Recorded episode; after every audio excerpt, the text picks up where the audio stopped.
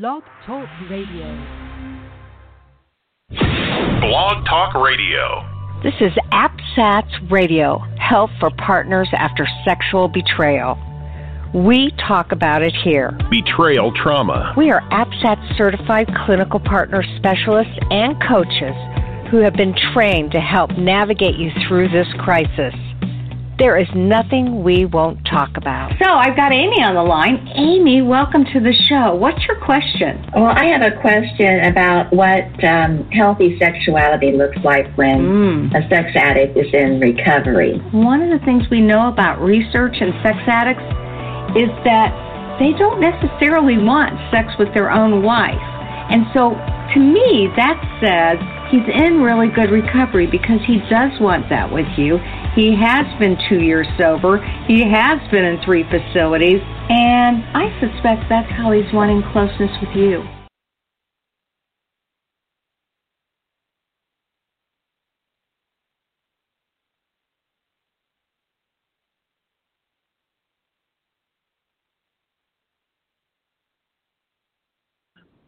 That's right. It is time for us to put together a show where we talk about the hard things.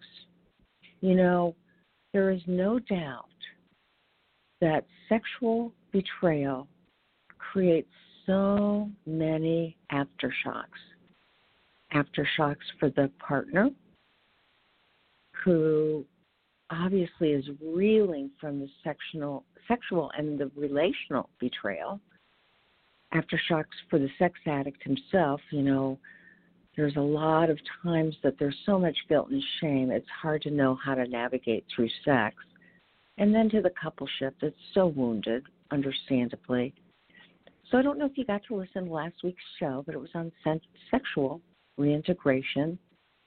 And you know, I guess what I want you to understand is that you've got to be with a a therapist who knows his or her stuff when you're talking these issues because sometimes you'll get the wrong advice and that can be a problem. And so I can't emphasize enough how important it is for you to go um, to apsats.org and look for somebody who's really good with partner betrayal who understands and gets it and knows some of the interventions and the techniques to work through the trauma. And it's equally important to have somebody who knows how to work with sex addicts, whether they have been um, certified through the Society for the Advancement of Sexual Health or the ITAP organization uh, that certifies sexual addiction therapists. It's it's really important to get to professionals that know what they're doing. For the coupleship and really um, for each individual member of this couple. You know, I did a training last week um, on partner betrayal and, and training clinicians and coaches on how to how to work within that very messy uh, tsunami. And I see couples get better. And that's what makes me happy. I don't think I could do this work if I didn't see people get better and couples get better. But if you choose not to stay with the sex addict, that's okay too. I had a woman come in recently and she just said, you know, even though you're teaching us empathy, he's not getting it. And I can't stick around and be with somebody who can't empathize with my pain. And boy, I understand that. You know, that's like a lifeline. When you've been betrayed, it is absolutely a lifeline to have the addict understand the empathy needed to make this better. And so here's what I want to say to you. You know, obviously, you are doing your best to get through this ordeal. And I always say we operate using our heads, what we think, our hearts, how we feel, and our gut, which is that intuition, what we know. And your world has been rocked, and so you may not be able to depend on those three very important parts of you that help to make decisions and to, to know reality. And that's why it's ever so important for you to get with people that understand this condition so that they can help walk you through it. And um, today, I'm going to be talking with a specialist who had been working with couples for quite a while. Um, Dr. Crystal Hollenbeck completed her PhD in marriage and family therapy, and she's been practicing for over 15 years in sexual addiction. She treats addicts, partners, and families and helps them get through this. But what she noticed was that the couples that she was working with were struggling with sexual addiction and intimacy anorexia. And they seemed to reach a plateau, and, and she was having trouble figuring out how do I get them past this plateau. And so today she's going to be talking about her research that she did to figure out what she could do to help you navigate past that plateau. And I'm real excited about this because lots of us therapists notice that couples reach a plateau. And we want them to deepen their relationship and their connection with each other. And so it's important to help them move past that. And we're going to find out what research did Dr. Crystal do and what did she find that really worked um, to deepen that connection? Because as you all know, sex addiction is an intimacy disorder. It is, um, it keeps connection from occurring. And so when people get in recovery, they are hoping with all their heart that they can either rebuild that or maybe even build it for the first time. Now, I maintain that when a client, when a sex addict learns empathy skills and reflective listening and better communication, focused listening, when they're utilizing skills like mirroring, when they're asking permission to help with the triggers, they're going to be stronger and they're going to feel better. And that's going to deepen connection. And connection is indeed the antidote for sex addiction. Kind of a lengthy process. I just had another woman that came in in the last 48 hours, and she said to me, well, you know, I know that when a sex addict finds recovery and they're in their groups and they're getting the tools and they're feeling really good, that's often been called the honeymoon period. How long does the honeymoon period last? And I have to say, boy, what a great question. I wish I had the answer, but I don't. Honeymoon periods depend on the sex addict the environment, the stress level. But we have been able to see, just like in other types of addictions, that there are markers. You know, honeymoon period may begin to wear off somewhere between that three month and six month period because you kind of learned everything you need to learn and you're not lighting up the brain with new recovery tools. And so, as one might imagine, um, starts to get a little boring or a little stale. Now, the guys in my sex addiction group, they say, Carol, boring is good. And what they mean by that is it is refreshing to not have to need that hit, that dopamine hit, that stimulation, to to exist. You know, many of you probably know that it's not necessarily the sex that's addictive.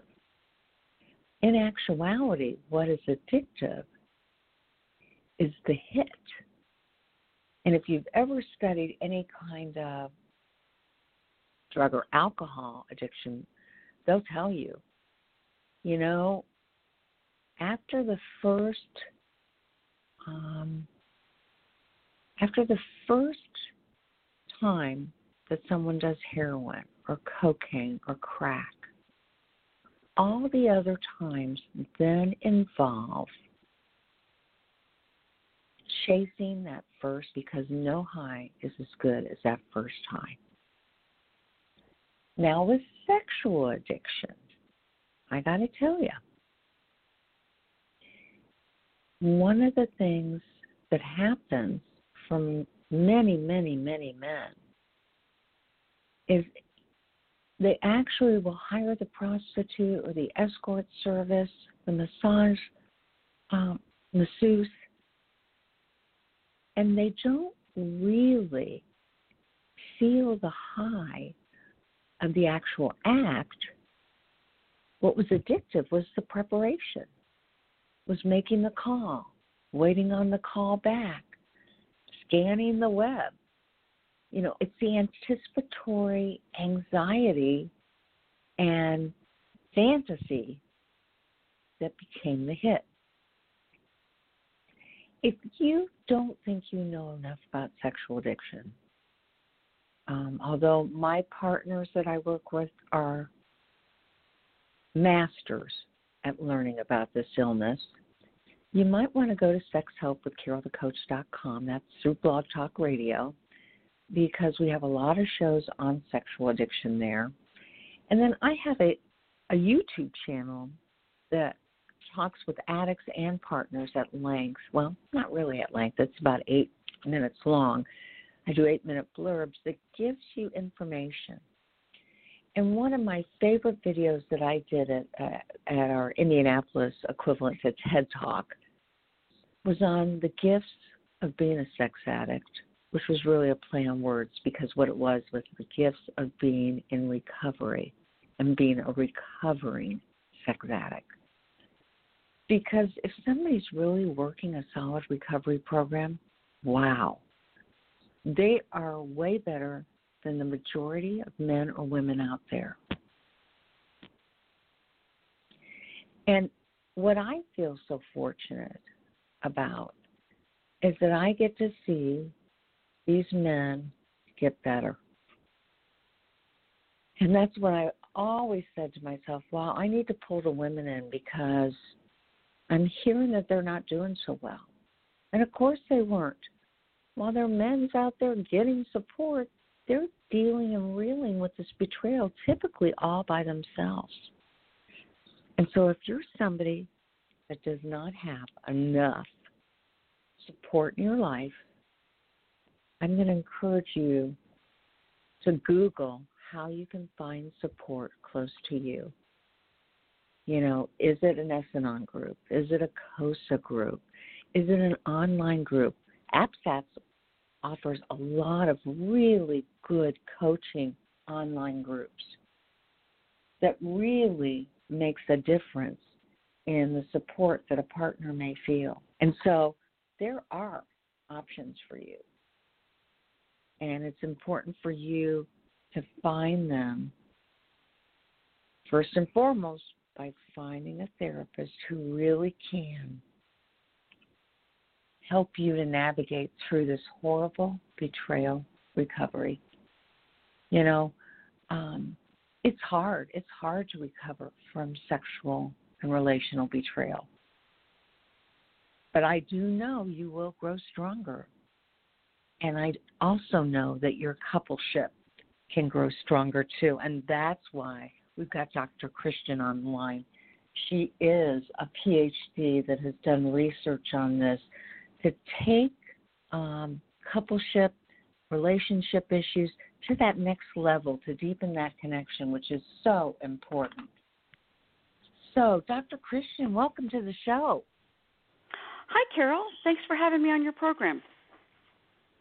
Well, I so appreciate it because I personally work with a lot of couples and and this is such a difficult area and we get them working on all cylinders and at the same time they do tend to plateau. And so you had noticed that and you decided that you were going to do something about it. So first of all tell us a little bit about your practice and then tell us how you decided why you decided to do this research project. Okay. Well, I have a private practice in Southlake, Texas, and I've been working with couples struggling with sexual addiction for about 15 years. Uh, as you said, during that time, I did notice that as couples achieve sobriety and then are fully in recovery, they seem to plateau in their growth. And I wanted to see what we could do to help these couples really advance into a healthy and enduring relationship after recovery. And so clearly you decided to take a challenge. Tell us a little bit about that. Yes, yes. There was a call to action by Dr. Ken Adams at the last ITAP symposium. And he asked, What can we do to change the narrative for these couples so that they are able to cross the threshold of vulnerability again? They they're just kind of stuck in that spot where they're they feel adequate but they're not willing to be vulnerable with each other and he noticed the same plateau that I was seeing in my clients.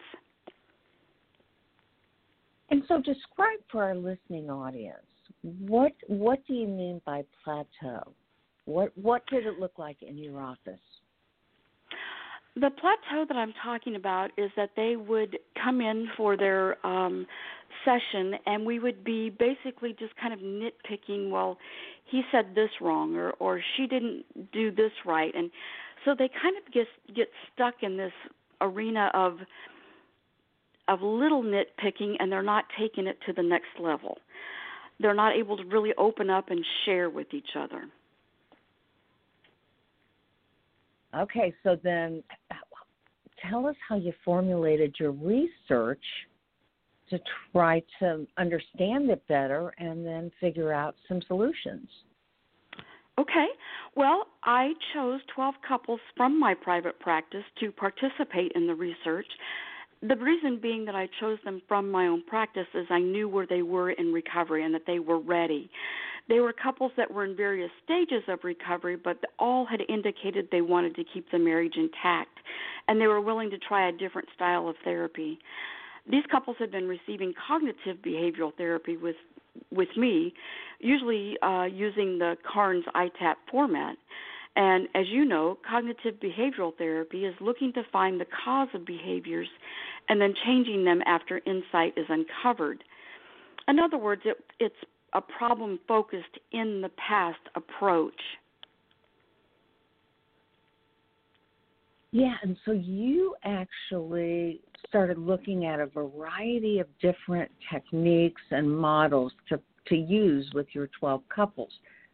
So, how did you land on Dr. Linda Metcalf's work? Yeah, Dr. Linda Metcalf is incredible. She's at Texas Wesleyan University and had recently published a book called Solution Focused Narrative Therapy. And in her book, she combined the techniques of solution focused therapy and narrative therapy. And this style helps the couple to look forward and to build a new narrative of what they want their preferred future to look like. So the couples in my research were given an inventory to measure their intimacy scale score, and then they were given four sessions of solution focused narrative therapy, and then we retested with the inventory again. I found that they were able to achieve a higher intimacy score after the intervention of solution focused narrative therapy, and that it was by a significant amount. Okay, so say a little bit more about that because we've got you know people on the line that may not even understand what solu- solution focused therapy is, let alone narrative therapy. Yeah, solution focused uh, wants to see what you envision for yourself in the future. What is your preferred future? What do you want it to look like? So it's a a looking forward aspect. And then narrative is is finally getting down to the point of narrating in your own mind your story. What do you want your story to be? What do you want uh, people to think about you? And getting that new narrative out there. So, Dr. Linda Metcalf combined those two techniques, and I just saw it as a perfect opportunity to help couples change their narrative and specifically go for a preferred future.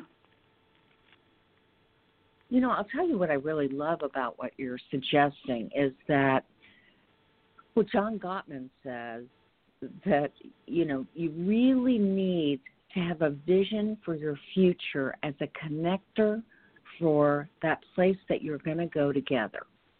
And yes. so fact that you used a therapy that focused on the positives, what you envision for yourself, the future, is not only um, significant in that it takes people out of that that oh part of themselves that are defensive and hurt and wounded but yes. it also gives them some hope some hope for the future and i'm a coach as well as a therapist and we're always working with people coaching them to how can you take your life to the next level and sounds like some of the work that Dr. Linda Metcalf does is a coaching principle, taking them to that next level.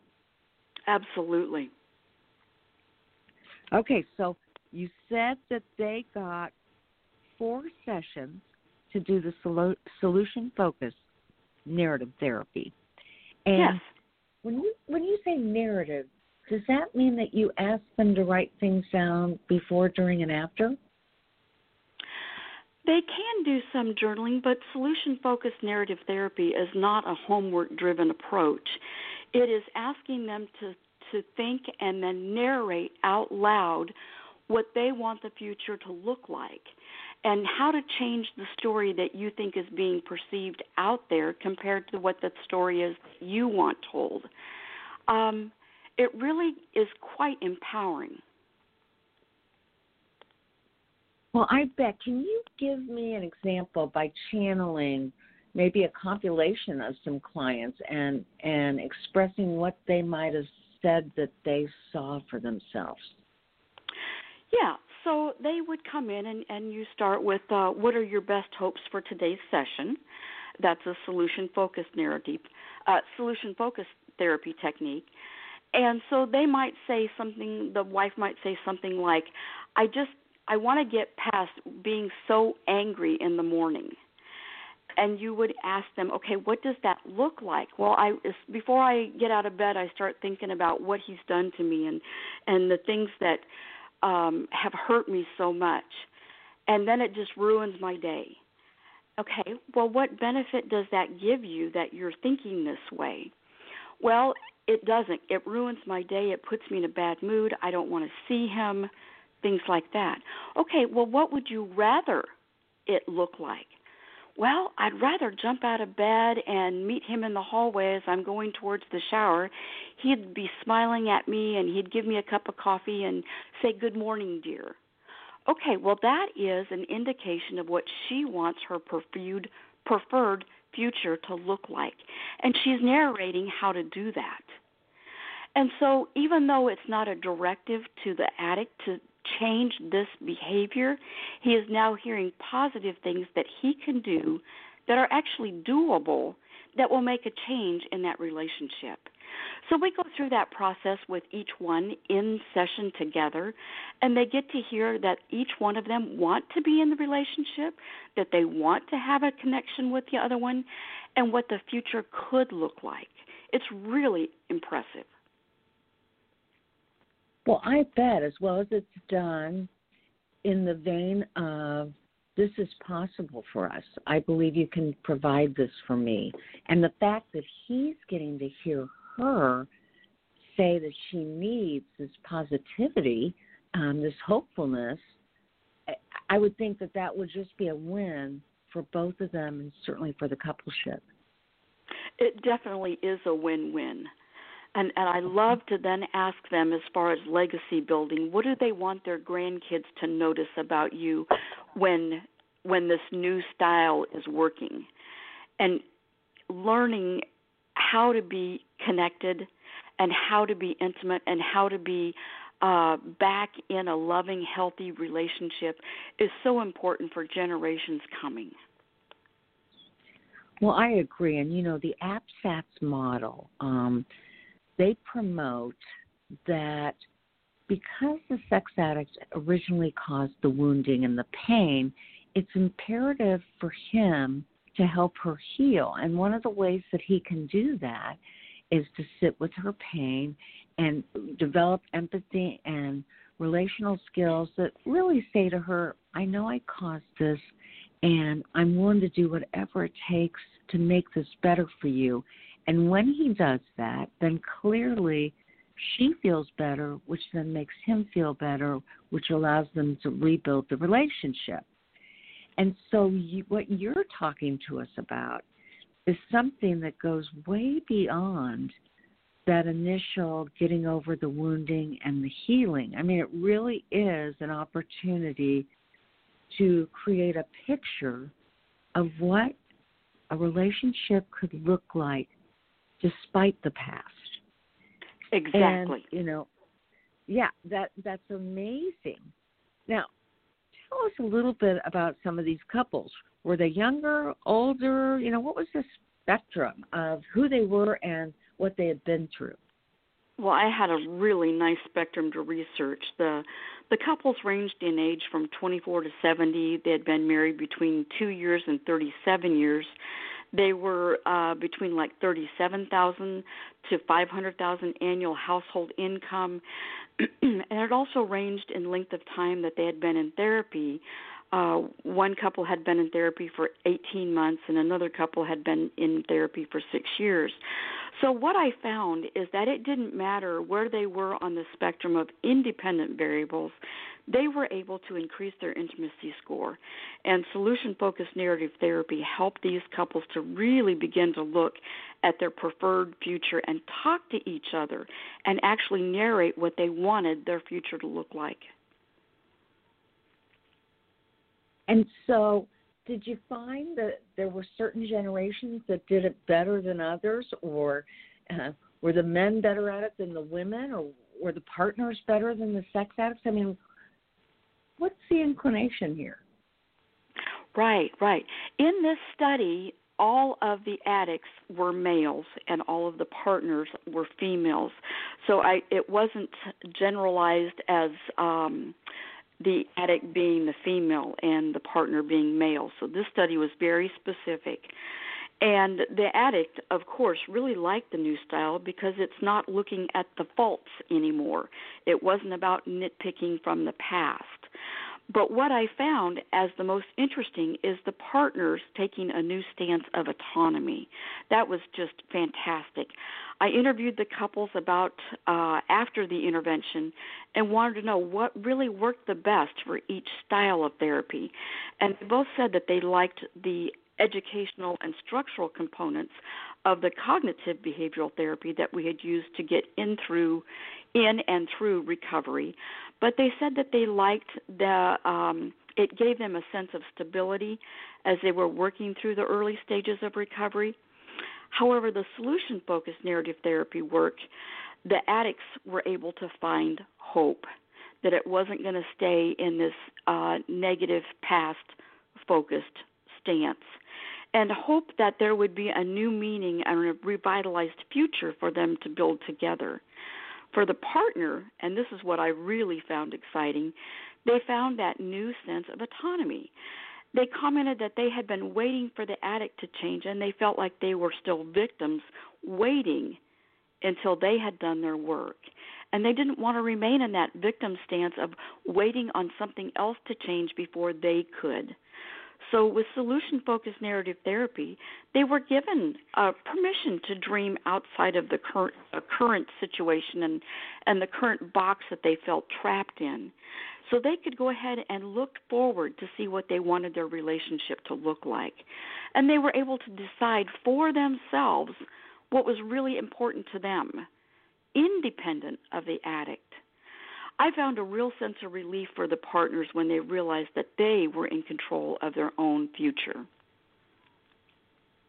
Well, that totally makes sense. And, you know, that's really what they're wanting because their life obviously has felt so out of control. And even when they begin to get control, if there's any slipping or relapsing, it throws them right back out of that sense. And I don't know about you, but I'm I'm a big believer in um, when you're working with a couple, they have he has to have had good uh, a good demonstration of recovery because you can't talk about intimacy and connection and trust if he's acting out. So my practice is such that you know they'll do early recovery couples work, which will they'll learn a lot of the skills that they need to get through every day and to begin to de- decide what is it they want from each other. But what your work is is true couples work. I mean, it is a couples therapy model, correct? Yes, definitely. And I think you brought up a really good point, and that is the timing of switching from cognitive behavior to a solution focused narrative therapy. And that timing being that if he's not in a solid recovery, or the addict, I should say, I'm sorry, the addict is not in solid recovery, then this is not going to work because it's difficult for the partner to be looking forward if the addict has slipped back. Yeah, you're absolutely right. Now, again, I have two questions. Maybe you answered the one, but I'm not sure that you did. How did you, I mean, you took this challenge and you decided you were going to see what might be out there clinically that would take these folks to the next level. So, how did you fall on Dr. Linda Metcalf's work, solution focused narrative therapy? I mean, what made you decide I'm going to pick her work? Uh, I am so blessed to have gone to Texas Wesleyan University to get my PhD in marriage and family therapy. It is a phenomenal program that uh, is a cohort style, and you go through all of the classes as a cohort. So there were 12 of us, um, and we went through the program together. And when you work with that group of people for four years, and you really dig into each different style of, of treatment that each person brings to the table, and then listening to the master therapist come in that Dr. Metcalf brings to the group. She's amazing. She would bring in master therapists. So we've had uh, Dr. Donald Meichenbaum come in and present for a weekend. We've had um, just the experts in all modalities come in and present. But Dr. Metcalf uh, recently published this book in solution focused narrative therapy of combining the two techniques. And when I read that, it was like, okay, this has got potential. Looking forward and helping them to communicate what they want. It was just a blessing. Well, and it sounds like it's also your energy and spirit that you knew that that's one of the pieces that continued to be lacking in the work you were doing. You couldn't get them over the hurdle to figure out how to do that. And so this was a nice methodology, if you will, to try to see if it made a difference. Correct? Absolutely. And and I'm just so happy to see that it really did make a difference. On the ones that had the smaller amount of improvement, it was because of a, a relapse or it was because of other criteria that had affected them. Well, I was going to ask you, you know, what did your research findings actually show? So I know that you said that it was very empowering to the partner. Um, continue and tell us a little bit about what would our normal listening audience have seen as the result, the outcome of this therapy? And that's actually one of the questions uh, using solution focused narrative therapy. So, if this preferred future was a reality and it became a reality tomorrow, what would you notice that was different? And then they start to envision how it be how it would be different. Oh, he would be bringing me coffee in the in the morning like he used to do oh, she would smile at me when I came home from the office, and I would know that she would be happy to see me. So they start talking about those things that either they used to have or want to have now. And they visualize what this new new approach would look like. And it's just so empowering because they get bogged down in recovery work and and getting stuck in fixing problems. This is looking forward and giving them real hope. Well, it sure is. And so, my other question is and did you get to then speak with Dr. Linda Metcalf about solution focused narrative therapy and share with her the research that you did? Yes, yes, absolutely. She was just um, a godsend to me from the standpoint that she helped me to design the research and she helped me to come up with the scales to measure and treatment plans and it was just very very helpful to get it straight from the master as to how to carry out the therapy and what it would look like. It, she did a fabulous job in helping me to organize the research.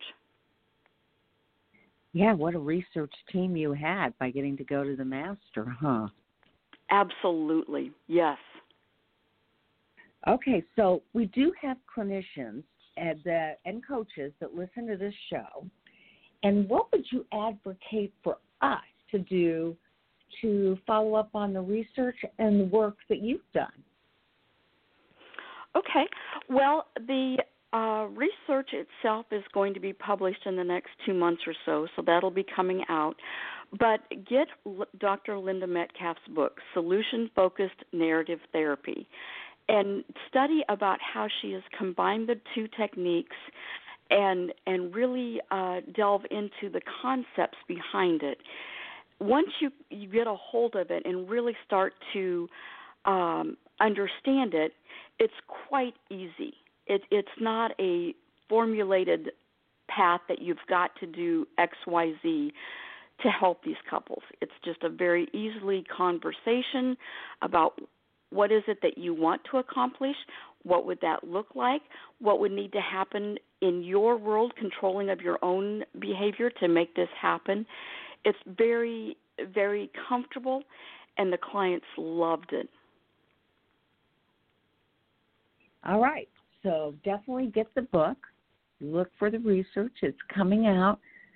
Now, I want to ask you was there anything else that you found out in your research in terms of um, how they functioned?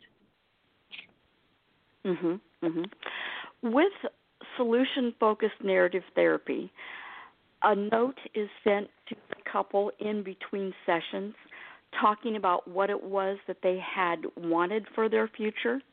And so many of the clients said it was so nice to receive that note halfway through the week or, or within a week, talking about, oh, yeah, that's what I want. And kind of reigniting the ideas of what they said in therapy about what they wanted. And they really enjoyed that midpoint pick me up kickstart to stay focused on the positive and the preferred future. It was empowering. Oh my gosh. All right. So, what, you know, what do you have planned next for your couples, for yourself, for your research, and for this challenge that I suspect is ongoing? Yes, it is, because I really would like to do some more research on what are what's the criteria for that fine line of timing? When is the couple ready start looking to the future instead of looking back? So I do plan to redo the the research, but changing the criteria a little bit. Um, you know, when when is that good indication of the timing before they reach the plateau and and somewhat burn out and just stick with where they're at? So there will okay. be new research coming. Absolutely. And how are you getting this information out to us? You know, as clinicians, I know that we are a member of ITAP, and obviously Dr. Ken Adams uh, is an instructor at ITAP, an amazing uh, couples therapist, and then APSATS.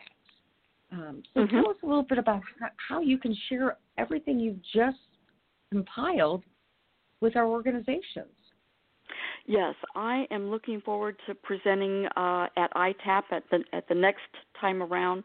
I'm looking forward to presenting a workshop at ITAP Symposium. Um, I'm looking forward to presenting this at my um, state conference for marriage and family therapy. So I'm in the process of trying to get the word out that we've got some new tools with real potential. Well, I absolutely can't wait to read the book. And I'm so excited for you because, again, you are taking the couple's life to the next level. And that's, you know, one of the things that I say at the end of every radio show is that there will only be one of you at all times, and fearlessly have the courage to be yourself and take your life to the next level. And let's face it, this sexual addiction and partner betrayal is so devastating. And it leaves so many wounds. And what I know to be true is that when people work their recovery and when they gain the kind of tools they need, they actually get stronger. It's kind of like a broken bone.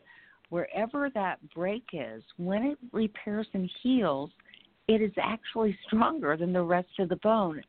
And um, you are now doing what Patrick Carnes told us to do, which was to teach our clients that they can leave a legacy and they do make a difference. And it's very important to give back. And so I just love the legacy theme. You know, you said that would be for generations to come. Can you say a little bit more about that? Well, um, I think you you nailed it, and that is when couples come in and they're so broken and they they're just destroyed. Now we're going to have to have our Christmases and our holidays separate. We're going to have to do this and do that. And it's like, no, if you dig in and you do the work and you really focus, yes, it's intense, but if you focus and stay on track, this is the marriage that you always dreamed about having and never actually had. It can be better than it ever was. And that, that's something that it, I enjoy significantly with my husband is a relationship that I never thought was possible and it just keeps getting better and better. So I wanted to see how do we get this out to other couples that are struggling that it's not always going to be this horrible event can get a lot better. Oh, very well said. Thank you so much. Anything else you want to share with our listeners before we end the show today?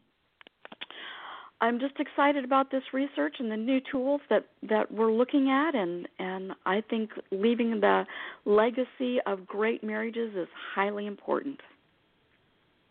Oh, I do. I, you know, I was single until I was 44, and I'm 63 as of last week. And one of the things that I knew from all the marital researchers as well as therapists is that they said, you know, being single is a great life, but you really don't grow until you get married and and have right. kids.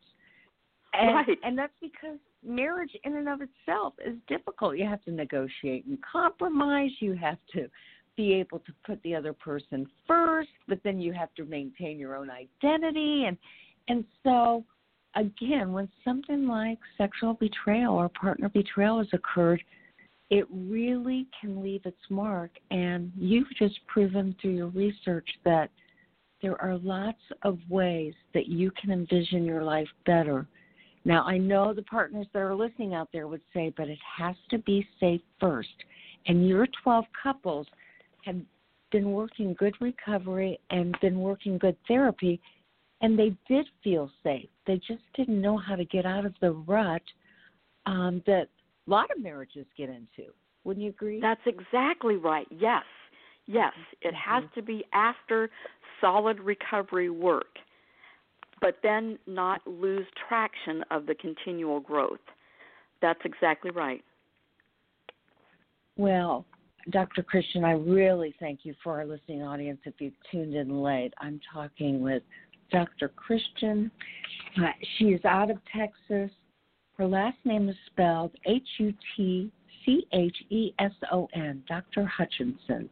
And she took a challenge to work with couples to find something that got them past that plateau that so many couples feel when they've been in therapy for a while and they can't find the hope and the visioning for the future. So I really appreciate your work, really appreciate your time, and I want to wish you continued success. Thank you so much, Carol. I really appreciate the opportunity to tell the world about how excited I am with this new research. Amen. Thank you much, ma'am. You have a great week. You too. Bye. All right. So again, that was Dr. Christian Hutcheson, and I mean, she is really um, she's putting the research behind her beliefs, and we love that when there is empirical data to support something. We want to know about it, and this show is all about getting you the information you need to make the best decisions possible for you, for your partner, for your family, and for the coupleship at large. Thanks so much for listening today, and we will talk with you next week. And I already kind of reminded you of our tagline, but there really will only be one of you at all times. So I want you to fearlessly have the courage to be your safe self, be safe. I was thinking ahead of time, and practice a lot of good self care this week, would you? Because self care helps to combat some of the stress that you're dealing with. And I got one more homework assignment for you, and that is to think about your relationship and ask yourself as long as your relationship feels safe right now, what would you like to see in the future? And if you can't do that, then my next homework assignment would be how would you like to see yourself in five years, 10 years, 20 years, or 30 years?